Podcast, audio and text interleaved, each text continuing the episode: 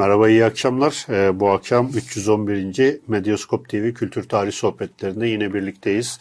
Bugün konuğumuz Ankara'dan. Hocam hoş geldiniz. Beliz Güç, Güç Bilmez, Profesör Doktor Beliz Güç Bilmez. Kendisi Ankara Üniversitesi Dil Tarih Coğrafya Fakültesi Tiyatro Bölümünde öğretim üyesi. Kendisinin bu yakınlarda kolektif kitaptan çıkan e, Zaman Zemin Zuhur başlıklı şu kitabı üzerine bir e, yayın yapmak istedik ve e, doğrusal perspektifli resimler mi, e, minyatüre geçmişin tiyatral temsili baş, alt başlığıyla bir e, kitap bu. Kitabın kapağı da e, Ali Yaycıoğlu'ndan çok da güzel bir e, kapak olmuş bence. Bilmiyorum siz beğendiniz Bayılıyoruz, mi? Evet. evet. Hastasıyız kendisinin. e, bu yayının size ulaşmasında bize destek olan Masahap uygulamasına başlamadan bir e, teşekkür etmek istiyorum ve ben ilk soruyu sorması için sor, e, sözü Ozan'a veriyorum. Hocam hoş geldiniz tekrardan. Hoş bulduk. Ee, ben şeyi de başlamak istiyorum. Yani kitabı e, okuduk ama bu güzel kitabın çıkış hikayesini öğrenmek istiyorum. Nasıl e, nasıl ortaya çıktı? Ya hep olduğu gibi aslında bir merakla, bir soruyla e, başladı. Basit bir biçimde aslında şuna bakacaktım. İşte bu sinemada, Türk sinemasında, Yeşilçam sinemasında bir geçmişli kadın fikri vardır ya işte vesikalı yarimler falan filan karanlık geçmişli kadın fikri. E, aşağı yukarı aynı dönemde acaba tiyatroda bunun bir karşılığı olmuş mu gibi basit bir soruya bakıp çıkacaktım sadece ona bakmaya gelmiştim. Fakat böyle oyunları tararken tararken hem eş zamanlı oyunlara baktım biraz öncesine biraz sonrasına falan. Şöyle bir şeyle karşılaştım hayret ederek gerçekten. Ee, öyle kadınlar olmadığı gibi erkeklerin de geçmişi yoktu. Hikayenin de geçmişi yoktu. Ve giderek bunun bir semptom olduğunu düşünmeye başladım bu gözle oyunlara baktığımda. Çünkü bunun çok çok yaygın bir e, yokluk olduğunu fark etmeye başladım ve neredeyse işte bunun bir e, belirgin seçim olduğunu düşünmek e, için yeterli neden varmış gibi görünüyordu. O fikrin üstüne giderek aslında başladım. Geçmişin neden bu oyunların hikayesinin bir parçası olmadığını anlamaya çalışarak. Tabii tarihsel oyunlardan falan söz etmiyorum. Fikir o değil. Geçmişten kastım şu basitlikte bir şey. Yani bu karakter buraya nereden gelmiş? Geçmişe atıf yaparak kurulmuş mu hikaye? Hayır kurulmamış. Bu basitlikte bir şeyden söz ediyorum aslında fakat bunun bu dehşetli yaygınlığı bunun üstüne düşünmem gerektiği ne ilişkin işaretler vermeye başladı. Bunun üstüne giderek aslında kuruldu. Yani yine Batı ile karşılaştırıp çünkü Batı tarzı Türk tiyatrosu diye ta Tanzimat'tan beri çok yaygın bir yönelim var. Bayağı seçilmiş stratejik olarak. Ee, anlaması, öğrenmesi çok zor değil. Çeviriler yapılmış. İnsanlar Tanzimat'tan beri oralara gitmişler, oyunlar seyretmişler. Biliyorlar orada nasıl olduğunu. Ee, ve orada hani tam tersine geçmiş olmadan neredeyse bir geçmiş hikaye kurulmadan e, hikaye anlatmak diye bir şey yok tiyatroda. İşte Ibsen bunun şahikası. Hatta işte Lukács der ki Ibsen hakkında yazarken oyunlarına baktığında sanki bir roman var arkada ve biz onun son bölümüne bakıyoruz oyun başladığında aslında. Yani o Hı-hı. kadar geniş bir geçmiş hikaye yani. Hani bir Balzac romanı gibi, bir Dostoyevski romanı gibi o 19. yüzyıl Avrupa gerçekçiliği romanlarından. Şimdi baktığı yerde bunu görüyor aşağı yukarı batı tarzı diye. E kendini de batı tarzının içinde tarif ediyor, konuşuluyor, ediliyor yani. E, bayağı tiyatro bürokrasisi de buna doğru yönlendiriyor zaten yazarları. Bundan sonra böyle falan diye tanzimattan beri. E, bunun yokluğu tabii başka bir şeyi aramaya yol açtı. Yani niye yok ki baktıkları yerde bu olduğu halde diye. Bu sorular aslında çok kışkırttı. Yani orada bir koku aldım ve onun üstüne gitmek gerektiğini düşündüm aslında. Böyle başladı. Evet. Hocam bu kitabın e, beni ilgilendiren tarafı e, Batı resmini ve minyatür referans alarak bu çözümlemeyi yapmış olmanız. Tabii benim ayrıca özel bir ilgi alanım e, bu meseleler. Çünkü hem bunun eğitimini aldım hem de e, epey bir bu konularda okudum. Harika. E, burada tabii e, derinlik fikri yani do, e, Batı resmindeki doğrusal perspektifin icadı ve işte e, sadece bir tanrısal göz olarak e, ressamın gözünden e, bir e, sahne kurgusu yapılması ile e, e, Doğu resmindeki işte minyatürdeki yüzeyin inşası meselesi. Aslında bütün bunların tiyatrodaki yansımalarına yani bunu tiyatroya uyarlama fikri bu çok parlak bir fikir bir defa yani ben hiç o gözle bakmamıştım yani hani Türk tiyatrosu açısından da bu ilişkiyi nasıl kurdunuz yani bu e, veya bu ilişki nasıl kurulabilir yani şimdi e, kitabı okumamış olan insanlar açısından da bir biraz böyle bir giriş hı. belki bir takım e, ipuçları da verebilir. Bu ilişki üzerine biraz e, konuşalım isterseniz. Şimdi aslında tabii çok doğal bir geçiş var e, resimden tiyatroya. Yani tiyatro da çok eski bir sanat işte antik Yunan'dan beri takip ediyoruz. E, ve bir noktadan sonra çok belirgin bir biçimde bir çerçeveleme sanatı haline geliyor. Rönesans'ta bunun şahikası bir kez daha. Ee, ve o çerçeve fikri aslında yani dünyaya bir çerçevenin içinden bakma fikri zaten çok kolay bir geçiş kapısı resimden e, tiyatroya doğru. Ve bunlar hep birbirlerini yani olağanüstü hayret verici bir biçimde aslında öyle müthiş bir biçimde tamamlıyor ve böyle oradaki çark oradaki çarkı çeviriyor. Ee, orada bir gelişme olduğunda bu tarafta da bir yansımasını görüyoruz falan. Şimdi e, muhtemelen her şey şöyle başlıyor. E, bir bakıma e, insanın gözünden dünyayı bir daha tarif etme ihtiyacı. İşte orta çağ geride kalmış. E, oradan müthiş ateşli bir biçimde bir insan yatırımı ve insan haklı yatırımı var ve dünya bir kez daha insan merkezli hale gelecek. Orta çağda kaybedilenlerden sonra. Ve şimdi bu şu demek yani Tanrı'nın gördüğü bir dünyayı değil de insanın gördüğü bir dünyayı onun perspektifinden resmetmek. Şimdi bu dünya resmi hikayesi işte Heidegger'den falan bildiğimiz e, çok belirgin bir e, semptomu hakikaten bu dönemin. Çünkü e, özneyi özne yapabilmek için baktığı şeye dışarıdan bakan bir göz haline getirmek gerekiyor. Ve bunu çok insiyaki diyelim, insiyaki bir biçimde aslında fark ediyorlar ve sonra bunun üstüne muhtemelen çok da düşünüyorlar. Bir bakıma evet dünyayı bir göreceğiz ki dünya görüşü olan birey oluşabilsin aslında. O bir dünyayı görme biçimi ve çok radikal bir şey tabii. Ee, aslında biliyoruz antik Yunan'da olduğunu doğrusal perspektifini o hep anlatırlar ya işte kendi alanınızdan da iyi biliyorsunuz. İşte o arkadaki fon perdesi mesela biliyoruz ki doğrusal perspektif yasasına göre çiziliyordu. Fakat sonra hakikaten unutuluyor. Üstü örtülüyor Sonra yeniden Rönesans'la birlikte her şeyin yeniden canlandığı gibi o da aslında bir kez daha ortaya çıkıyor ve tam zamanında çıkıyor. Çünkü o birinin bakışı fikri hep orada bir yerde. Kusurlu yani Tanrı'nın gördüğü kadar kusursuz bir bakış açısıyla kurulamıyor ama insani. Kusurlar öyle bir yerden tarif ediliyor.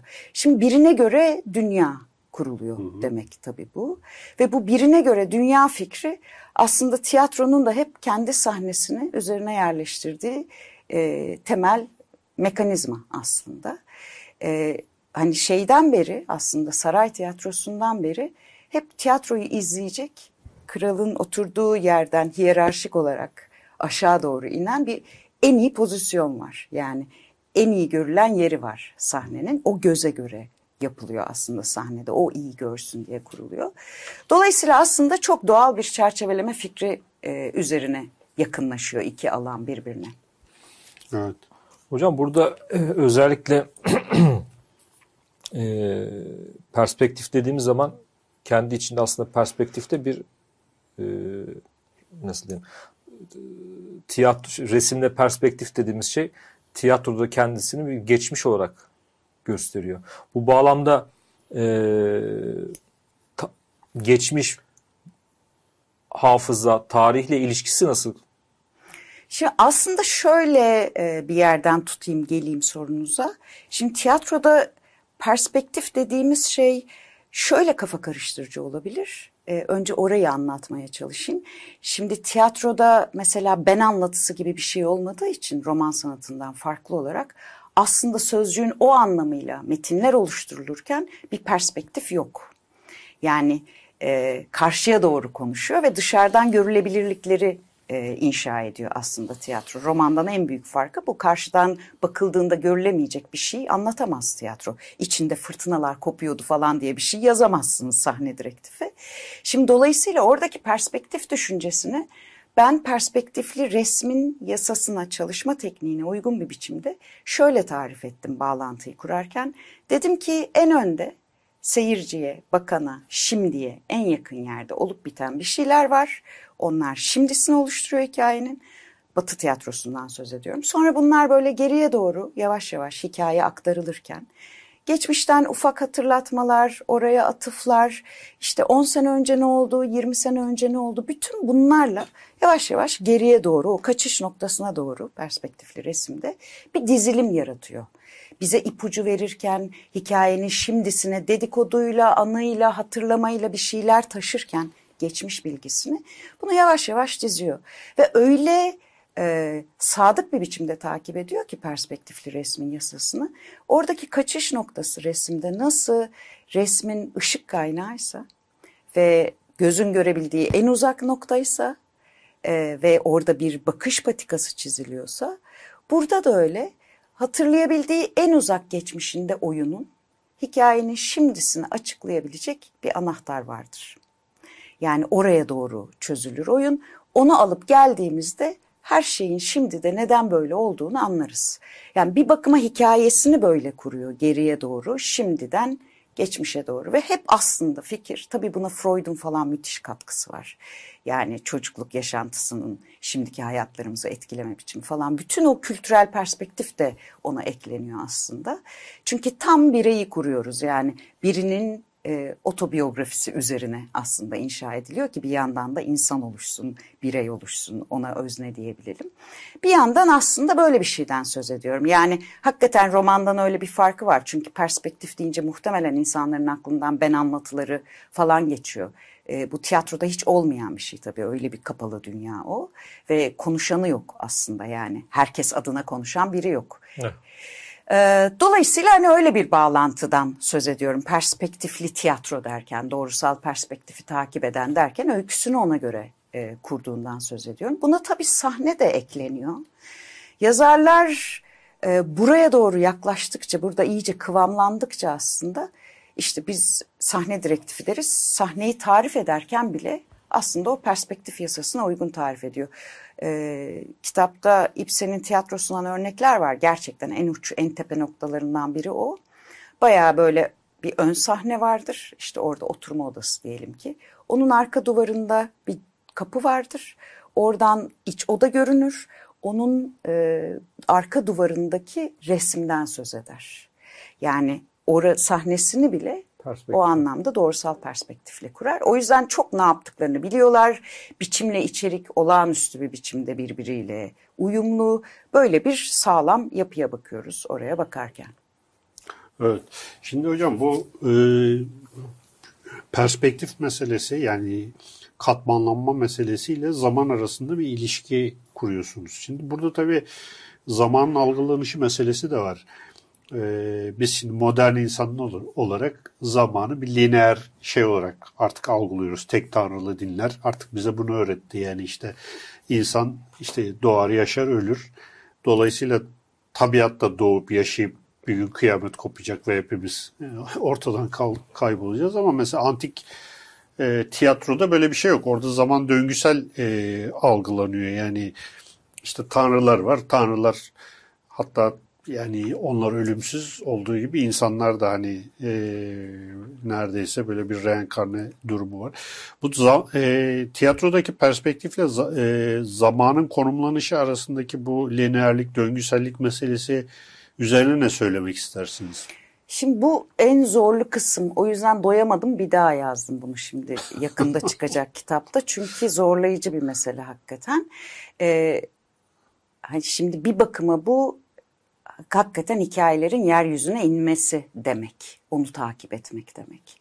Çünkü göksel olduğunda hikaye dediğimiz şey yani mitik zaman algısında, döngüsel zaman algısında e, işte tanrıların ölümsüzlüğü, her şeyin telafi edilebilir olması, ölenin yeniden dünyaya gelebilecek olması falan bütün o telafileriyle geliyor aslında döngüsel zaman dediğimiz şey. E, ve tabii lineer zaman bir yandan e, o telafilerden e, yararlanamamak anlamına geliyor ama bir yandan da bir kez daha bireylik prensibi gene insan ömrüyle dünyanın algılanışı yani dediğiniz gibi doğayı da öyle anlıyor. İşte dünyaya baktığında bunun da bir sonu olması gerektiği bir kıyamet fikri hı hı. ekliyor mesela oraya kadar olmayan. Dolayısıyla evet yani e, zamanı kavrama biçimimizle e, onu temsil etme biçimimiz arasında çok doğrudan bir bağlantı olduğunu da anlamak demek bu. E, çünkü şunu iddia ediyor bir yandan da kitap e, işte line yani dünyanın her yeri bütün kültürler eş zamanlı olarak e, lineer algıya, lineer zaman algısına geçmiyor kuşkusuz. Başka kültürel zihniyetler bunu yavaşlatıyor, geriye çeviriyor, daha fazla unsuru devralıp getiriyor ve onu yaşatmaya çalışıyor falan. Hani bir kültürden başka bir kültürel oluşuma öyle bir gecede geçilemediği için. Dolayısıyla evet yani bir bakıma e, ikisini iki ayrı model olarak kabul ettim. Biri çok belirgin bir biçimde lineer, bireysel e, ve doğrusal perspektifli. Diğeri tam olarak mitik olmasa da, döngüsel zaman olmasa da oraya daha yakın olduğunu e, düşündüğüm bir kavrama biçimi. Hep öyle anlatıyorum yani zaman neyse o ama onun kavrayış biçiminden söz ediyoruz. Yani belki de yok işte dedikleri gibi. Hmm. Ama onu kültürler nasıl kavrayıp nasıl temsil edebiliyorlarsa aslında onun bir karşılığı oluyor. Hem hayatın içinde, e, onu yaşama şeklinde hem de tabii işte sanattaki temsilinde. Hatırlama dediğimiz şey de aslında buradan toplanıp geliyor. Yani hatırladıklarımız döngüsel zamanda bir yandan da karşıdan bize doğru geliyor. Bayağı Aristoteles öyle hep onu örnek veriyorum. Çok seviyorum çünkü Agamben de anıyor. Ee, işte diyor ki Troya Savaşı durduğumuz noktada arkamızda mı kaldı, önümüzden mi geliyor? Onu bilemeyiz diyor döngüsel zamanı anlatabilmek için. Ben de diyorum ki yahu adını koymuşsunuz daha önden mi geliyor var mı falan ama bu bir evet kavrama biçimi kuşkusuz ve bana öyle geliyor ki yani bizim işte çok uzun yüzyıllardır bu lineer aklın içinde oturup onu tam olarak kavramamız ne kastettiklerini esasen mümkün değil. O yüzden o meseleye bir daha bir daha dönmek istedim bu kitaptan sonra da. Ee, ve aslında hani bu az önce dünya resminden söz ettim ya yani o dünya resmi dünyanın bir resmi değil de dünyayı kavrama biçimi Heidegger'in anladığı biçimiyle ya ve onun içinde dünyanın zamanı ve tarihi de var. Yani kavramak öyle bir kavramak sadece coğrafi olarak kavramak değil. Diyor ki önce bir dünyayı anlamak başka türlü dünya görüşün olamaz. Şimdi şuraya getirmeye çalışıyorum aslında lafı. Batıdaki de bir dünya görüşü yaratıyor. Evet. Buradaki de yani minyatürde de bir dünya görüşü var. Çünkü dünya her nasılsa öyle diyoruz ya her nasılsa işte bir avucun içine sığacak kadar küçülmüştür. Yani birbiriyle yan yana olmayan zamanlar birbiriyle yan yana, birbiriyle yakın olmayan mekanlar birbiriyle yakın. Bayağı hani dünyayı küçücük yapmış ve elimize vermiş. Aslında bu da bir dünyayı kavrama maketi kuruyor. Bir dünya küresi yaratıyor. Bu da bir dünya küresi yaratıyor. Ama farkları var mı? Var. Yani bu temel ortaklığın yanında işte bir tanesi bize diyor ki e, doğrusal perspektifli resimde bakanın pozisyonunun çok önemli olduğunu biliyoruz. Yani biri baktı bu ışıkta, bu zamanda, burada durarak buraya biri baktı. Onun kapladığı yeri aynı anda bir başkası kaplayamazdı. Onun baktığı yerden dünya, nesneler böyle dizildi ve ona böyle göründü. İddia bu. Dolayısıyla zımnen şu da orada. Başka bir yerden bakılmış olsaydı buraya başka türlü dizilecekti burası. Dolayısıyla baktığımız şey mutlak değil dünya ve tartışılabilir bakıldığı yere göre. Bu tarafta minyatür kültüründe diyor ki kim nereden bakmış olursa olsun, ne zaman bakmış olursa olsun. Çünkü dünya bir kez görülmüş ve bilgisine sahip olunmuş. Onun bilgisine haiz. E, diyor ki kim bakarsa baksın bunu görecek. Bu çünkü. Mutlak olan e, o dünyanın o hali. Burada mutlak olan bakanın pozisyonu. Bu Hı. değişmedikçe dünya değişmez. O da diyor ki nereden bakarsan bak, ne zaman bakarsan bak, dünya bu, hakikat bu. Şimdi buradaki işte tartışılabilir alanla buradaki tartışılabilir alan arasındaki farkı da aslında bu açıklıyor benim için. Bir tarafı dinamik o zaman yani mesela şey perspektif üzerinden konuşsak o dinamik bir şey de getiriyor. Ee, nasıl diyelim bir dünya bakış açısı da getiriyor. Yani sizin baktığınız yerden ben bana geçtiği zaman da yani böyle bir hareketlilik var ve dinamik. Diğeri de tam tersine bir şey var. Durağan, durağanlık var mı? Ondan çok emin değilim. Ben bir mesela kere öğrendik bu konuda, diyor. Evet. Ben bu konuda şöyle düşünüyorum. Hı hı. Ee, yani tek açışlı, e, tek bakışlı perspektif bir şeyi dayatır. Başka Ama türlü bakamazsın. Başka çok türlü doğru. bakamazsın evet. der sana. Ama minyatürde bu, bu, bu hakikat evet bu belki hani kulağa çok e, tırmalayan bir şey. Hakikat budur. Ama sana mesela Matrakçı Nasuh'un bir minyatüründe sana evin önünü, yanını, tepesini, yandaki binanın şeyini çok farklı açılardan gösterir. Ve e, e, senin görmen gereken şeyi en doğru bir şekilde nasıl görürsün? O bilgiyi sen. Mesela adam e, havuz var. Havuz yani minyatürde bir havuz var. Havuzu kaldırmış ki içindeki ördekleri göresin. Evet. Çünkü o bilgiyi sana orada vermek evet. istiyor. Aslında buradan baktığın zaman ya bu çok tartışmalı bir konu tabii. Ben mesela e, minyatüresk şeyin daha e, doğru olduğunu düşünenlerdenim. Her ne kadar batı tarzı bir eğitim almış olsam da e, çünkü modern resim aslında böyle bir şey. Yani modern resim bütün o geçmiş geleneği kırıp yani işte kübizm niye ortaya çıktı mesela Tabii Picasso? giderek bir yüzey fikrine yaklaşıyor evet, bir yandan. Yani, ne demek yani istediğinizi biliyorum. 20. Evet. yüzyılın sanatı bütün o şeyi kırma üzerine gelişti ve e, Picasso'nun işte kübizmi işte veya bugünkü kavramsal sanat bildiğimiz her şeyi unutmamız gerektiğini aslında bize de söylüyor. Bu ayrı bir tartışma konusu ama yani hani ben Ama bunun bu bir konuda... ucundan tutmam lazım. Ama güzel bir yer aslında. evet evet. Buradan devam edebiliriz yani eğer çok isterseniz. tatlı bir tartışma alanı bu tabii. Çünkü bir yandan mesela şunu dediğimizde tuhaf bir şey söylemiş oluyoruz gibi geliyor. Onlar aradılar aradılar bizim zaten tabaştan beri bulduğumuzu buldular falan. Yani sanat zaten yıkarak ve yaparak ve bozarak ve yeniden kurarak oluşuyor ya. Bir yandan aslında onları e, yani şunu kitapta da yazdım aslında bir kez daha ön sözde. E, çünkü e, hani incelikli bir alan bu. Niye incelikli? Çünkü eğer böyle model olarak kurduğumuz şey gerçeğin ta kendisi diye anlaşılırsa o zaman hataya bağrı iyice açılmış oluyor tabii. Ben bir şeyi anlamak için soyut bir model kurdum. Ve her modelde olduğu gibi de aslının bir sürü özelliğinden geri çekilmiş durumda. Yani dünya küresine bakıp bu dünyanın ta kendisi diyor muyuz? Nelerinden vazgeçmiş, feragat etmiş bize bir şey anlatabilmek için. Küçültülmüş bir örnek bu. Şimdi benim bu modeli, buradaki meseleyi anlamak için bu modeli kurmaya ihtiyacım vardı.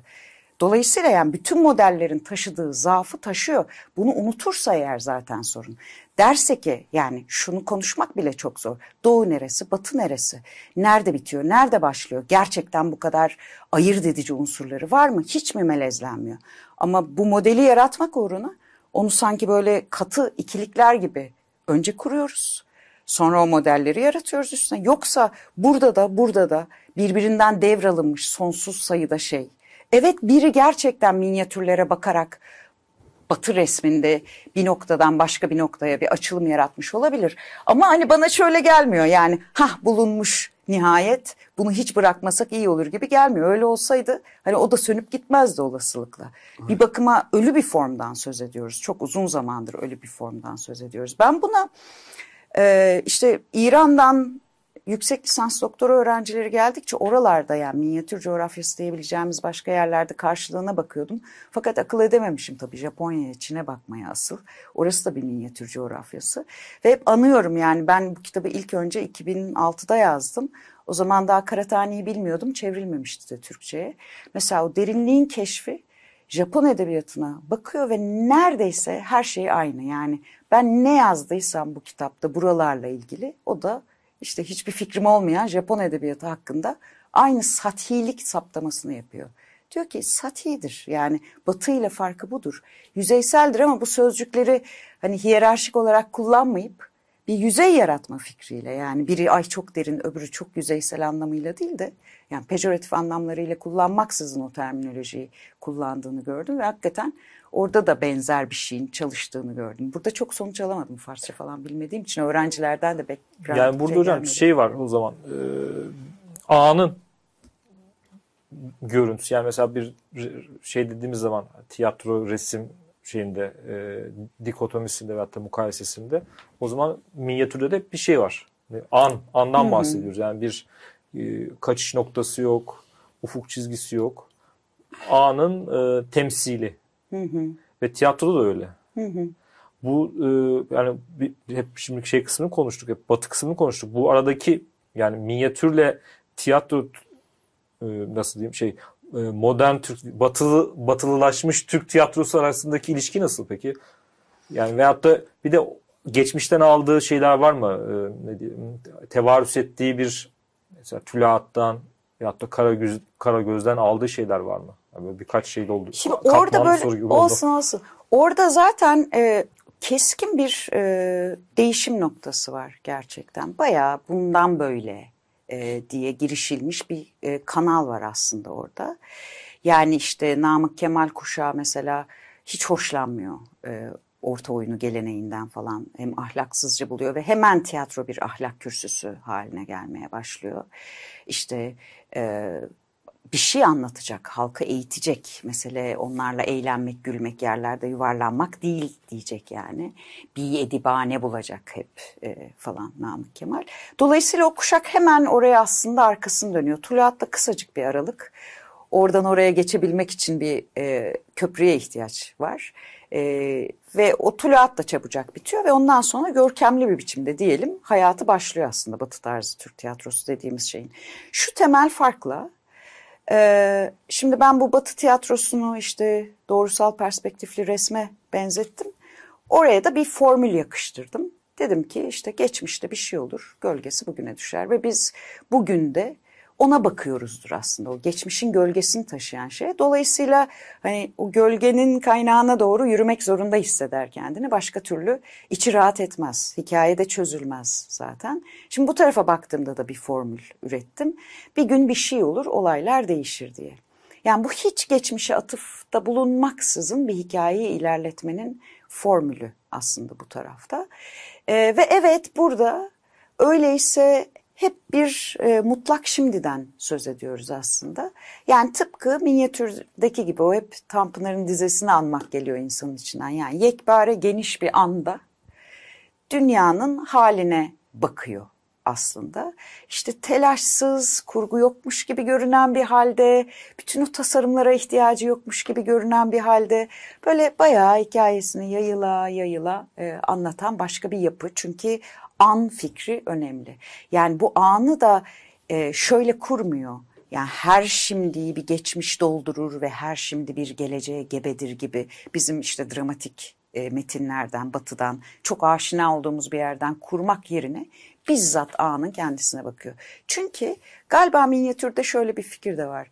Dünya e, ona bakılan her anda kendi hakikatini yansıtır zaten. Geçmişiyle, geleceğiyle, işte tarihiyle, anıyla, şimdisiyle. E, o yüzden de hani bir kez görülmüş bilgisi o zaten dediğim şey. Yani her yerinden bakmak dediniz ya az önce. Mesela tam olarak öyle. Buna nereden bakılmış da bu bilgi toplanmış? Sahiden her yerinden bakılmış gibi.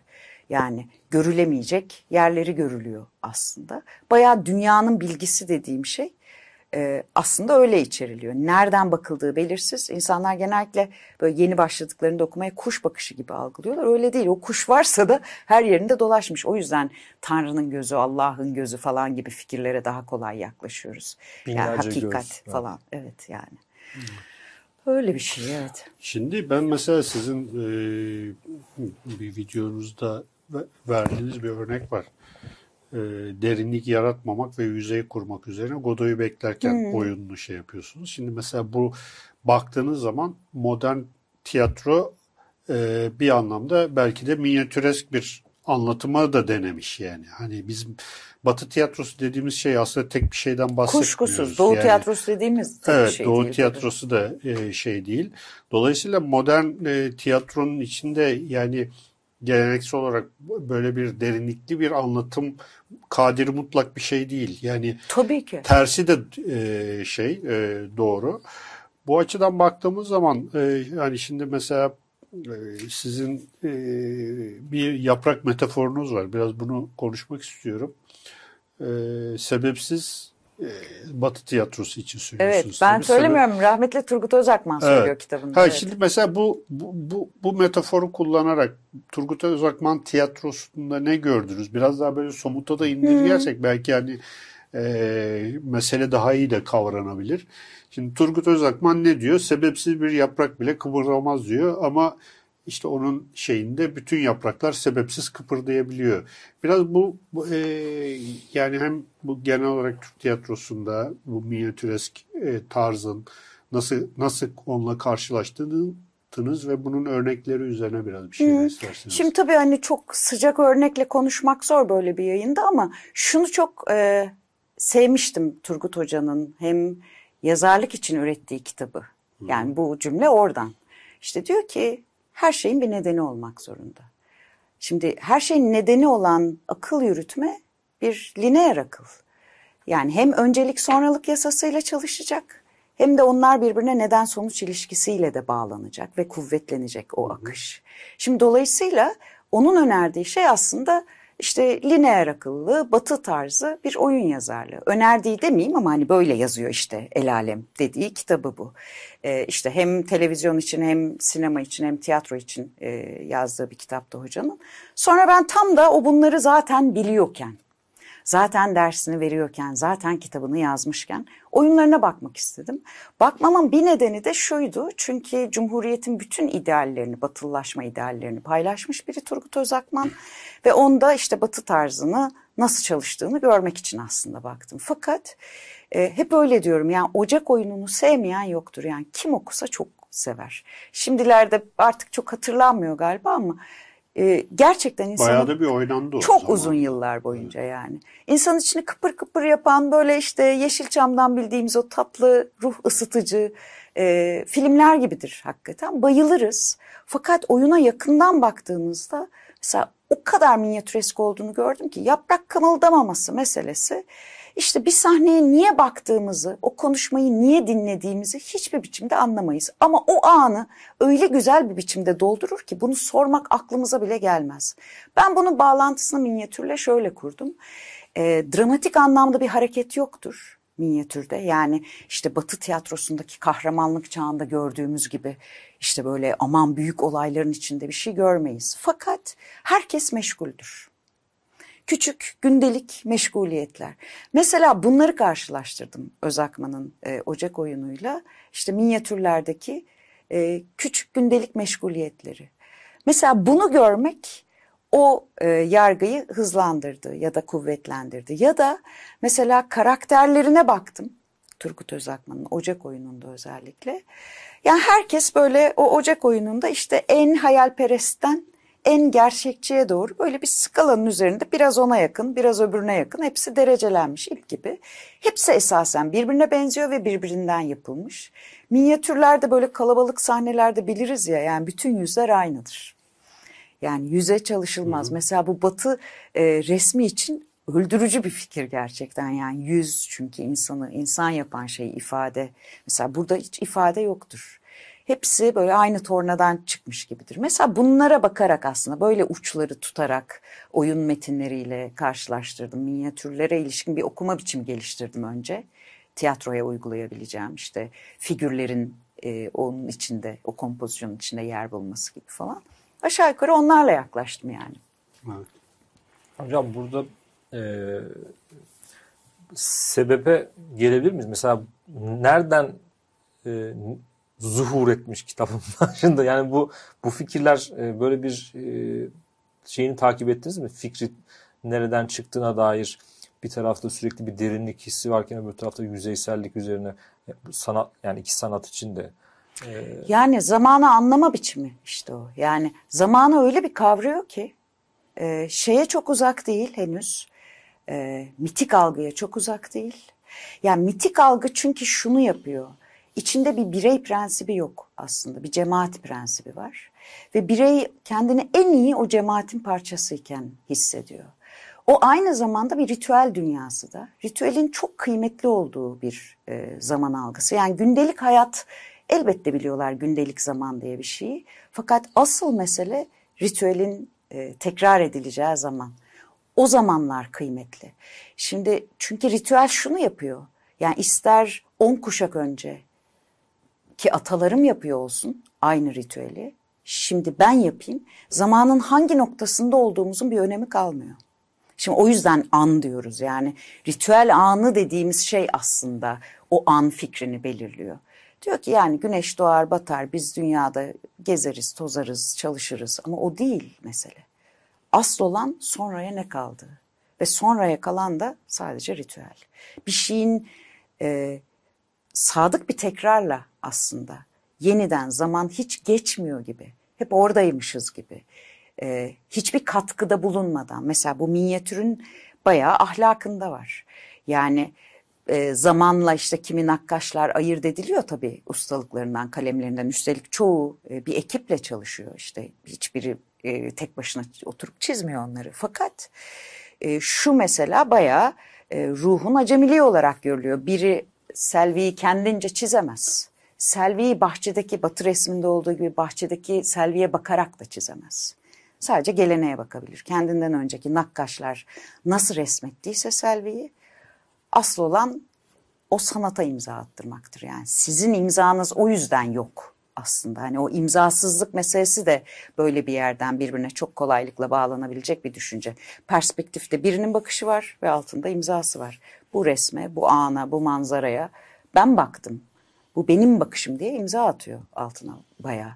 Burada da diyor ki estağfurullah yani ben bakmadım. Bu benim bakışım değil. Benden öncekiler de baktılar buraya. E, tarih baktı, dünya baktı. Bu herkesin bakışı.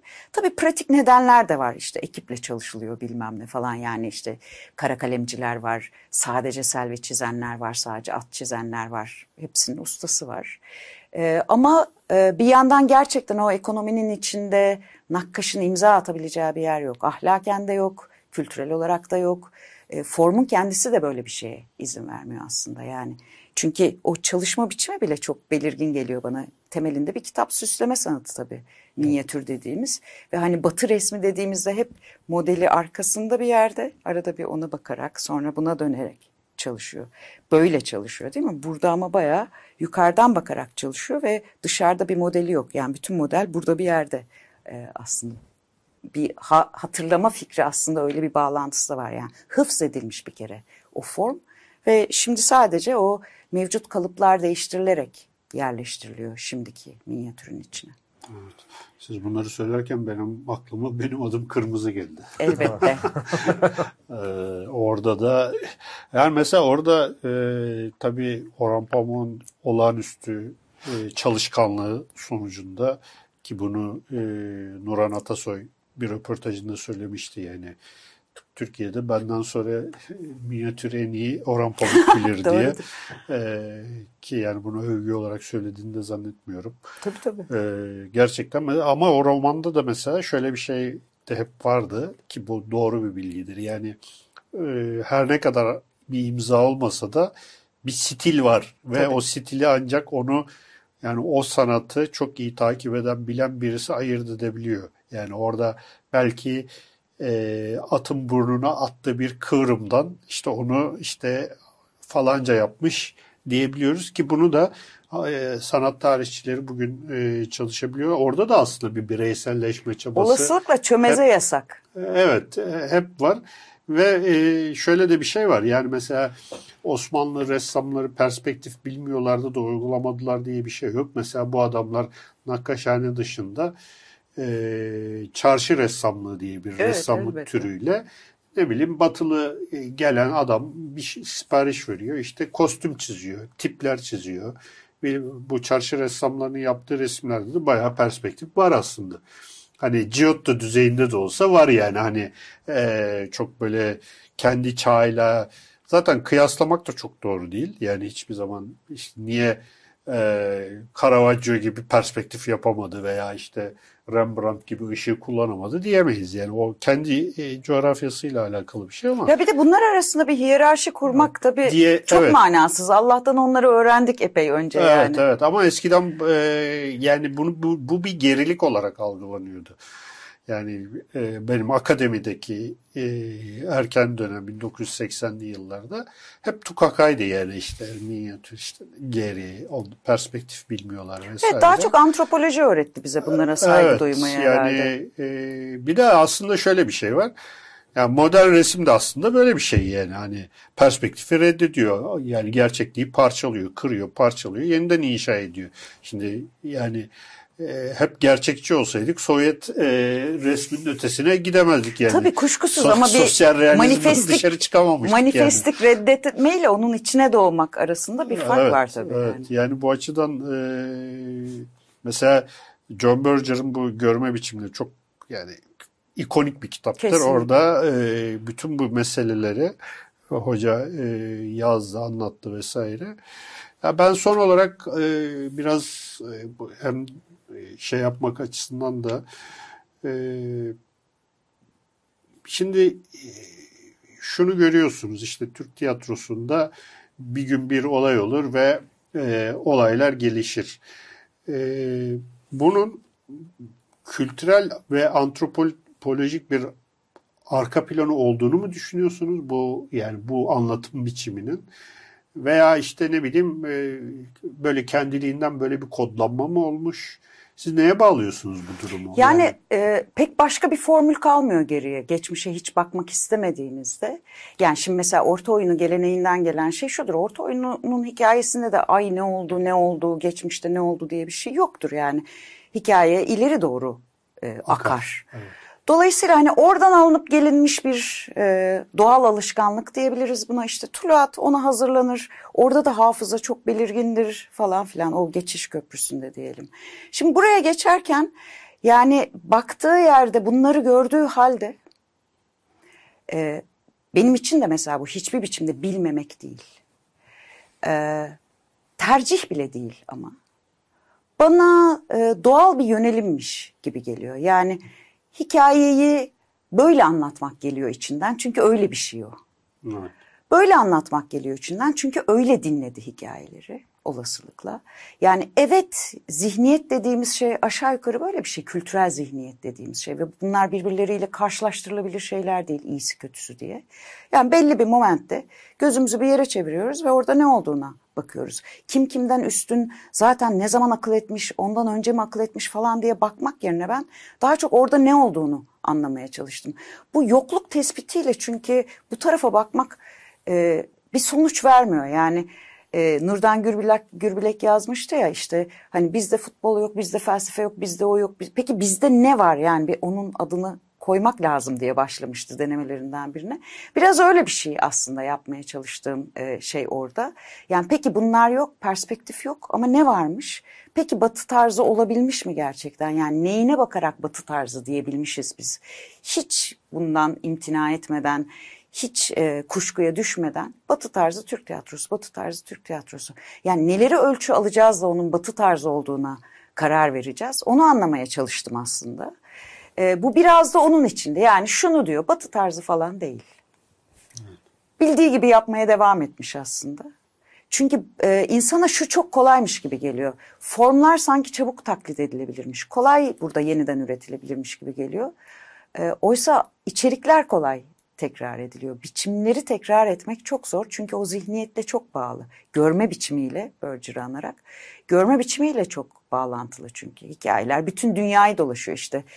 Her kültüre bakıyoruz. Anlattıkları mitoslar, kurdukları mitoslar birbirinin aynı nerede olurlarsa olsunlar ama biçimdeki fark olağanüstü ve diyorsun ki insanlara git öğren bunu batıda.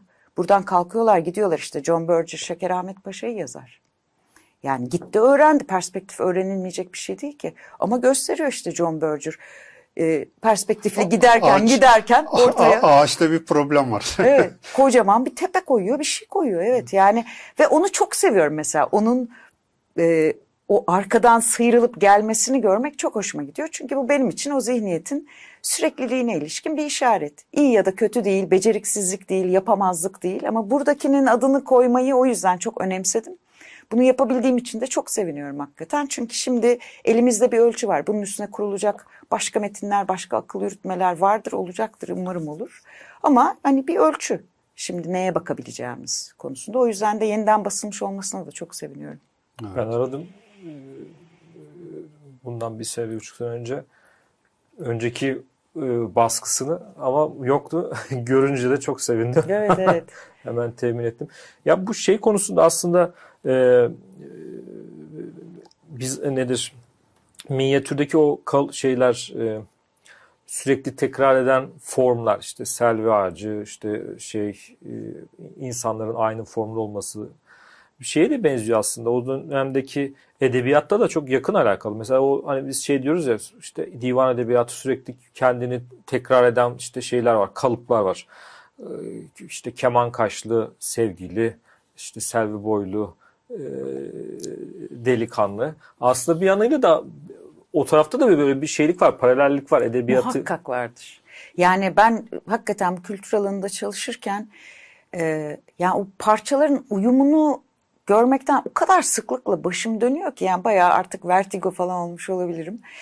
Ee, yani çok müthiş bir uyum var orada. Yani nereye bakarsak bakalım bir yerde bir model yakaladığımızda o modelin başka alanlarda tekrar ettiğini çünkü şimdi neyi aramam gerektiğini biliyorum.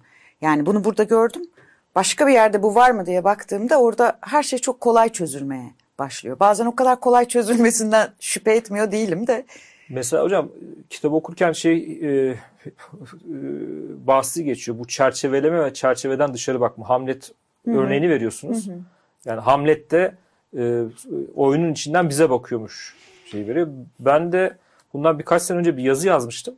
O yazı aklıma geldi. Orada da yani Hamlet, işte Shakespeare, benim yazıda Cervantes'le Don Quixote'la şeyin üzerineydi. E, Velázquez'in Nedimeler tablosu üzerine. Mesela orada da e, hikaye şöyle geçiyor. İşte Don Quixote'da da işte macera geçiyor başından ve e, ikinci ciltte macera şuna dönüyor. Yani kendi kitabını alıyor. Yani kendi başından geçeni hikaye ilk ciltte geçen hikayeyi alıyor ve aa bizi nasıl yazmışlar diye e, kendi hikayesini okumaya kendi başlıyor. hikayesini okumaya başlıyor. Bize bakıyor. Yani yazar iyi yazmış mı diye.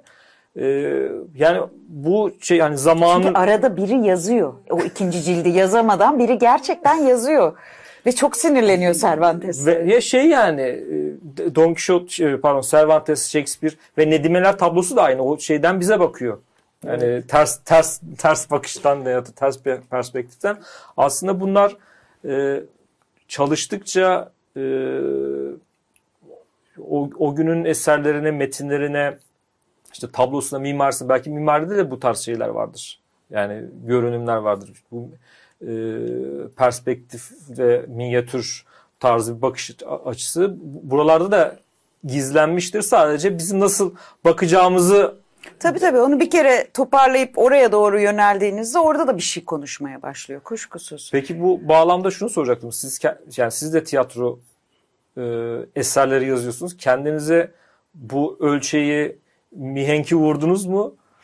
Ee, vurmadım çünkü bunun farkındaydım ve bu insanın kalemini belirleyen bir şey. O yüzden mesela kendimden çok aslında e, o zaman işte bölümde yazarlık hocalığı yaparken öğrencilerin refleksini görmekten hoşlanıyordum. Ee, ve hani onların bir oyun yazmaya oturduklarında böyle okudukları oyunlar daha çok batı tiyatrosu olduğu halde yine de işte bir gün bir şey olup öyle formüle edilmiş oyunlar yazdıklarını gördüm. Ta ki biz bunları konuşmaya başlayana kadar. Eğer minyatüresk bir tarafa doğru gitmek istemiyorlarsa o zaman başladılar işte geçmişi katmaya. Bir bakıma o doğal akışa çomak sokmuş olabilirim bunun adını koyarak. Çünkü bir kere tarif etmiş oluyorsunuz.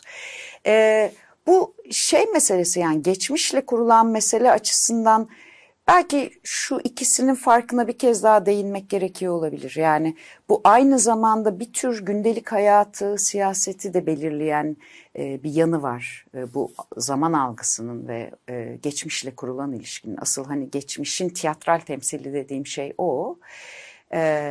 Ve hani bir tarafta şimdi her zaman geçmişin bir sonucu ve şimdi de olan bir şeyin hesabı geçmişle görülebilir. Ee, diğeri açısından mesela daha yakın zamanlı kültürel iklimin de aslında buna çok yatkın olduğunu söylüyorum kitapta. Yani hep bundan böylece, hep yıkıp yeniden yapmacı bir şey. Yani biri bir süreklilik tarif ederken hani beklediğimizin aksine diğeri bir kesinti tarif ediyor ve her kesintinin içinde bir an yaratıyor aslında. Yani bizim bellekle kurduğumuz tuhaf bir ilişki var e, bu taraflarda. Hani onu da bir bakıma e, anlamaya çalıştım aslında e, bu hikayeleri kurarken. Yani ben şey olarak not düştüm. Geçmişi olmayan adam. Yani bir yanıyla da şu, şu şuna da e, sebebiyet veriyor herhalde. Yani ben Türkiye'yi şey olarak tanımlıyorum bir yanıyla. Nedenlerin olmadığı. Yani hep bugünkü sorunlarla ilgileniyoruz ama bunun nedeni e, buraya nasıl geldik? Yani, Ya bir gün bir şey oldu, olaylar gelişti yani çünkü. hep ona geliyor. Evet, yani aslında sizin söylediğinizde biz onlarla ilgilenmiyoruz yani hiç. Yani to- şey de yanda sizin söylediğiniz o toplumsal bir e, Evet. ne diyeyim, reflekslere de yansıyan bir şey. E, yani hiçbir zaman bunun geçmişinde şöyle oldu ve böyle yapılması gerekir yani düzeltilmesi gereken şeyler bu değil. E, olması gereken üzerine konuşmuyoruz. Hep e, an üzerine ve o problemi o, o orada Evet, çözmek o üzere. anın içine düşmüşüz gibi yani bir öncesi yokmuş gibi oraya nasıl geldiğimizi soramaz hale geliyoruz falan evet. Ee, o yüzden de yani bunların herhalde bir diyalektiği var. Karşılıklı olarak birbirlerini besliyorlar, etkiliyorlar, dönüştürüyorlar. Gündelik hayat, toplumsal hayat, siyasi hayat, dış ilişkiler hatta giderek falan hani hepsinden birden yapılmış bir şeyden söz ediyoruz olasılıkla. O zaman koca bir minyatür olarak Türkiye'den Neden olmasın? Evet yavaş yavaş toparlayalım. Uzan senin söyleyeceğin bir şey var mı? Hocam sizin son olarak söylemek istediğiniz bir şey varsa alalım. Daha sonra da yavaş yavaş kapatalım. Ee, teşekkür ederim. Ee, bu şey meselesini ben çok önemsiyorum. Belki ondan söz ederek kapatabilirim. Ee, şimdi ben teori seven biriyim. Yapmayı da severim, okumayı da severim. Yani yapmak ne demek tam olarak bilmesem de. Ee, fakat şunu biliyorum yani e, işte ta kökensel bir yerde aslında bunlar yazıldı da etimolojik olarak da bunlar birbirlerinin içinden doğmuş sözcükler teori ve tiyatro. İşte ikisi de bir şeyin kendini bakışa açmasıyla, ikisi de bir şeye dışarıdan bakılmasıyla ilgili çünkü. E, ve benim için mesela bu bir tiyatro kitabı değil, bu bir tiyatro teorisi kitabı da değil esasen. Yani bir model kurmanın teorik olarak e, zemininin nasıl yaratıldığını göstermeye çalıştığım bir kitap. Ya da şöyle diyeyim, üçüncü kez üstünden geçerken kitabın işte benim de geldiğim noktayla o hale geldi aslında. Yani asıl önemsediğim kısım bu. O yüzden mesela çok hoşuma gidiyor e, bu kitabı tiyatro alanında çalışmayan insanların da e, okuyup takip edebilmesi. Çünkü e, hep öyle bir kitleyi aslında istiyorum e, bir yandan da okur olarak. Yani tiyatro alanına kapalı bir kitap yazmak hiçbir zaman istemedim e, aslında. Örneğim o benim sadece burada. Ve hani diyeceğim şu, e, bir şeyin teorisini yapmak için onu karşımıza alıp bakmamız gerekiyor. Dolayısıyla e, her teorizasyon çabası aslında bir tiyatralleştirmeyi gerektiriyor. Önce onu karşıma almam gerekiyor. O yüzden benim için çok doğal bir geçiş o. Yani tiyatro e, alanından işte teori alanına geçmek için böyle çok arada doğal bir e, dönüşüm var aslında. O olduğu için o oluyor benim açımdan, o olduğu için de öbürü oluyor. Hani bütün bunlar nasıl zuhur etti sorusunun bir yanı da bir yanıtı da galiba orada bir yerde. Evet. Bu zaten bu kitap hani bitirmeden e, söylemek istiyorum ki sadece tiyatroyu tartışan bir kitap değil. E, aslında bütün bir sanat tarihinin temel e, meseleleri üzerine derinlik, zaman, perspektif, e, algı, e, döngüsellik vesaire üzerine e, bir bütünlüklü bir bakış e, sunan bir kitap. E, 311. yayınımız burada sona eriyor. E, bugün konumuz Profesör Doktor Beliz Güçbilmez'le kendisinin kolektif kitaptan çıkan Zaman Zemin Zuhur kitabı üzerine bir yayın yaptık. Bu yayının size ulaşmasında bize destek olan Masap uygulamasına ve Patreon destekçilerimize teşekkür ediyoruz ve iyi akşamlar diliyoruz.